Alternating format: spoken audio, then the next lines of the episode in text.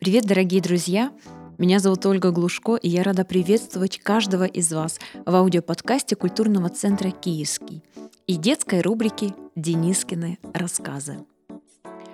Виктор Драгунский – один из самых любимых детских писателей. Его рассказы про Дениску Кораблёва и его друга Мишку Слонова не просто веселые и озорные. В них описана настоящая жизнь ребят. Здесь все рядом. И смех, и грусть, и ошибки, и верные, честные поступки.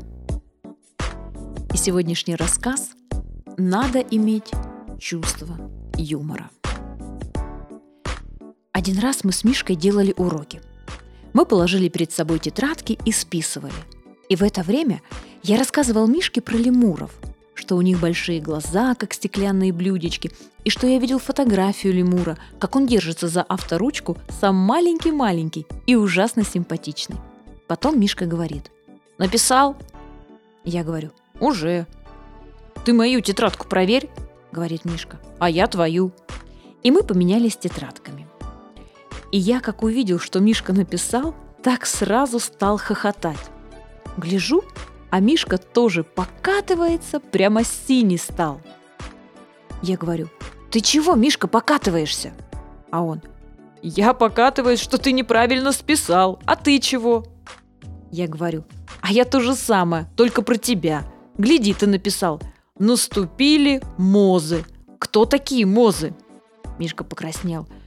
«Мозы – это, наверное, морозы. А ты вот что написал: натала зима. Это что такое?» «Да, – сказал я, – не натала, а настала. Ничего не попишешь, придется переписывать. Это все лемуры виноваты». Мы стали переписывать. А когда переписали, я сказал: «Давай задачки задавать». «Давай», – сказал Мишка. В это время пришел папа. Он сказал: «Здравствуйте, товарищи студенты!» И сел к столу. Я сказал: «Вот, папа, послушай, какую я Мишке задам задачу. Вот у меня есть два яблока, а нас трое. Как разделить их среди нас поровну?» Мишка сейчас же надулся и стал думать. Папа не надулся, но тоже задумался. Они думали долго. Я тогда сказал: «Сдаешься, Мишка?» Мишка сказал: «Сдаюсь». Я сказал: «Чтобы все получили поровну, надо из этих яблок сварить компот». И стал хохотать. «Это меня тетя Мила научила». Мишка надулся еще больше. Тогда папа сощурил глаза и сказал: «А раз ты такой хитрый, Денис, дай-ка я задам тебе задачу». «Давай, задавай», – сказал я. Папа походил по комнате. «Ну, слушай», – сказал папа. «Один мальчишка учится в первом классе В. Его семья состоит из пяти человек. Мама встает в семь часов и тратит на одевание десять минут. Зато папа чистит зубы пять минут. Бабушка ходит в магазин столько, сколько мама одевается, плюс папа чистит зубы. А дедушка читает газеты, сколько бабушка ходит в магазин, минус во сколько встает мама». Когда они все вместе, они начинают будить этого мальчишку из первого класса В. На это уходит время чтения дедушкиных газет плюс бабушкино хождение в магазин. Когда мальчишка из первого класса В просыпается, он подтягивается столько времени, сколько одевается мама плюс папина чистка зубов. А умывается он сколько дедушкины газеты, деленные на бабушку. На уроке он опаздывает на столько минут, сколько подтягивается плюс умывается минус мамино вставание, умноженное на папины зубы. Спрашивается: кто же этот мальчишка из первого В? И что ему грозит, если это будет продолжаться? Все. Тут папа остановился посреди комнаты и стал смотреть на меня. А Мишка захохотал во все горло и стал тоже смотреть на меня. Они оба на меня смотрели и хохотали. И я сказал: «Я не могу сразу решить эту задачу, потому что мы еще этого не проходили». И больше я не сказал ни слова, а вышел из комнаты, потому что я сразу догадался, что в ответе этой задачи получится лентяй, и что такого скоро выгонят из школы. Я вышел из комнаты в коридор и залез на вешалку и стал думать, что если эта задача про меня?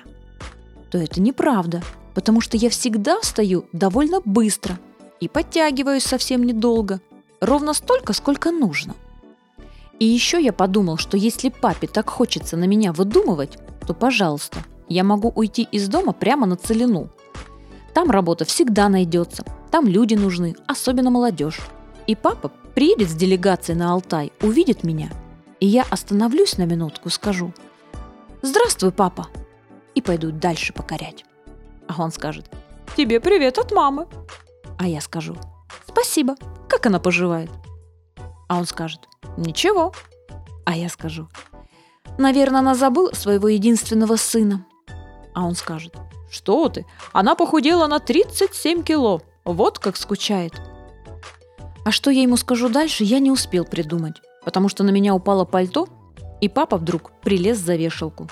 Он меня увидел и сказал: «Ах ты! Вот он где! Что у тебя за глаза такие? Неужели ты принял эту задачу на свой счет?» Он поднял пальто и повесил на место и сказал дальше: «Я все это выдумал. Такого мальчишки и на свете-то нет. Не то, что в вашем классе». И папа взял меня за руки и вытащил из-за вешалки. Потом еще раз поглядел на меня пристально и улыбнулся.